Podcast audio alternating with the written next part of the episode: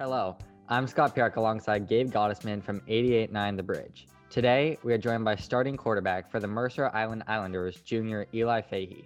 Last Friday, March 12th, Eli led the Islanders to a 16 3 win in his first start versus the Newport Knights. Eli had 213 passing yards, one passing touchdown, which was a beautiful back of the end zone pass to Samuel Gilchrist, and along with that, he had 27 rushing yards. This week, Eli and MI look to continue their hot start against the 1 0 Liberty Patriots in the jungle. Eli, it's great to talk with you again. Thank you. Great to be here.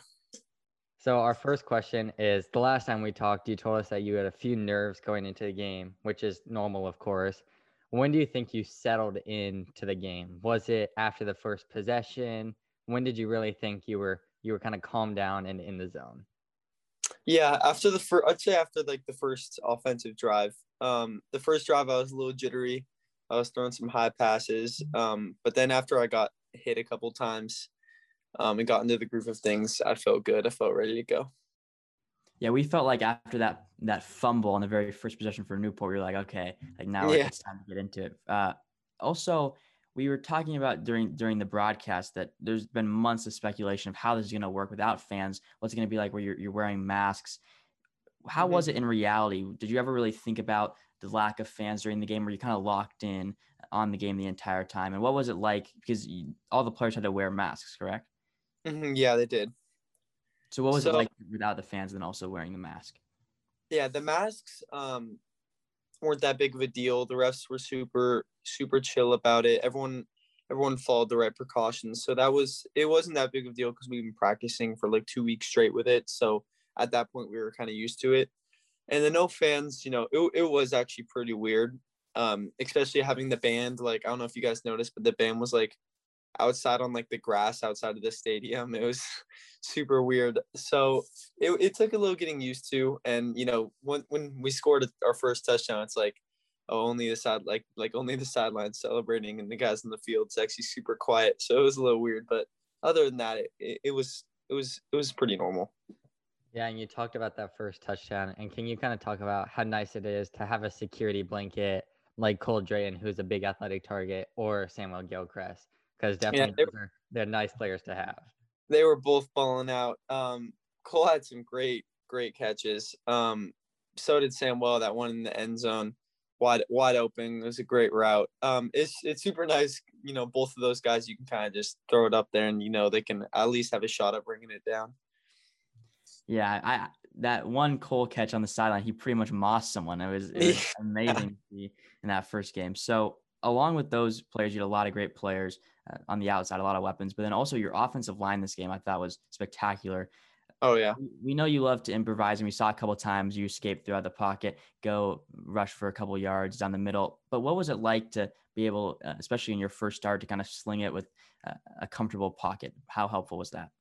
Yeah, last year I I was I always like I had a pocket, but I always just immediately scramble like run directly to the right or right or left without any thought of what I was doing. But this year I, I've been working on staying in the pocket, and you know with this O line that we have all the big guys up there. It, it's so easy to just be calm in the pocket and be able, be able to make a good throw. So it's super it's super nice having all them up there.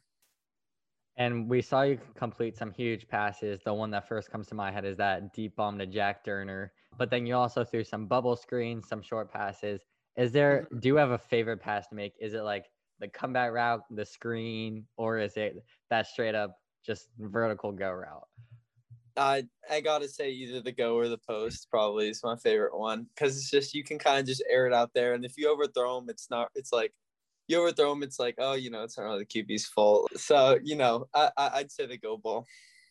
So you had this great sixteen to three win, and there's a lot of positives to take from it. What is one thing this week in practice that you guys are looking to improve on? Is there any kind of theme that your coaches are are drawing up, uh, looking ahead next week against Liberty? Yeah. Um I'd say ball fakes, which is kind of on me. I didn't do the greatest job um, faking this against Newport. So um, all around, just our fakes and then our screen passes. We had a couple screens down the middle that could have been picks or maybe should have been picks. Um, so I'd probably say screens and and and ball fakes probably the most. And I'm sure you've done some studying on Liberty already. I will tell you, last week they had three sacks and about eight tackles for loss.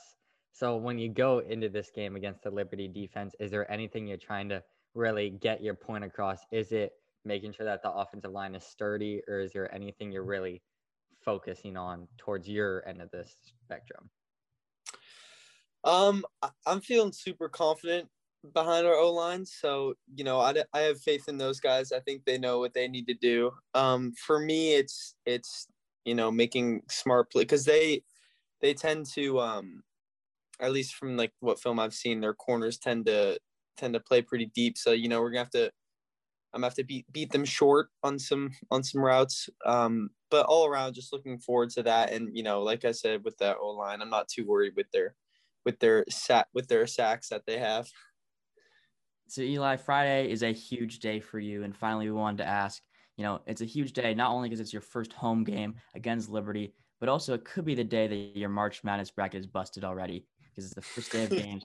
we wanted to ask, who do you have winning the tournament, and also maybe a Cinderella story that if if it happens on Friday before the game, you're going in extra confident, you're feeling like it's a lucky day for you. I thought you guys would ask me this. I thought you'd ask something about March Madness. Um, honestly, this year's the like the year that I've known the least about college basketball in a long time. Um, but I have Baylor winning it all. I have Baylor beating Michigan, I believe.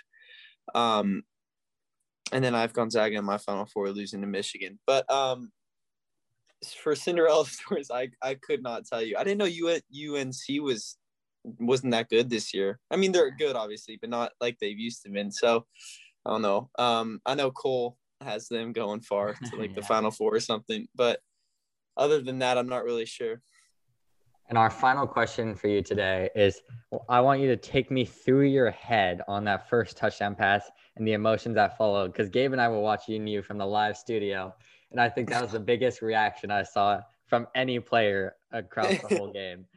I was pumped um, because it, it started out kind of slow. It was, you know, the, they definitely came out with some intensity. Um, and we did too, but we weren't really expecting them to come out with that much intensity. And then obviously, you know, we got stopped like our first two drives, it was maybe, and then they got three points in the board. And so we were just feeling slow. And so I knew we had to pick up the momentum, pick up the energy. So after that first touchdown, especially just throwing my first touchdown varsity, I was just so pumped about it. So, you know, I had to had to get going, had to get the boys riled up. Well, thank you for joining us, Eli. Make sure to tune into 88.9 The Bridge for Mercer Island versus Liberty, and we can't wait to see you on the field again. Thank you.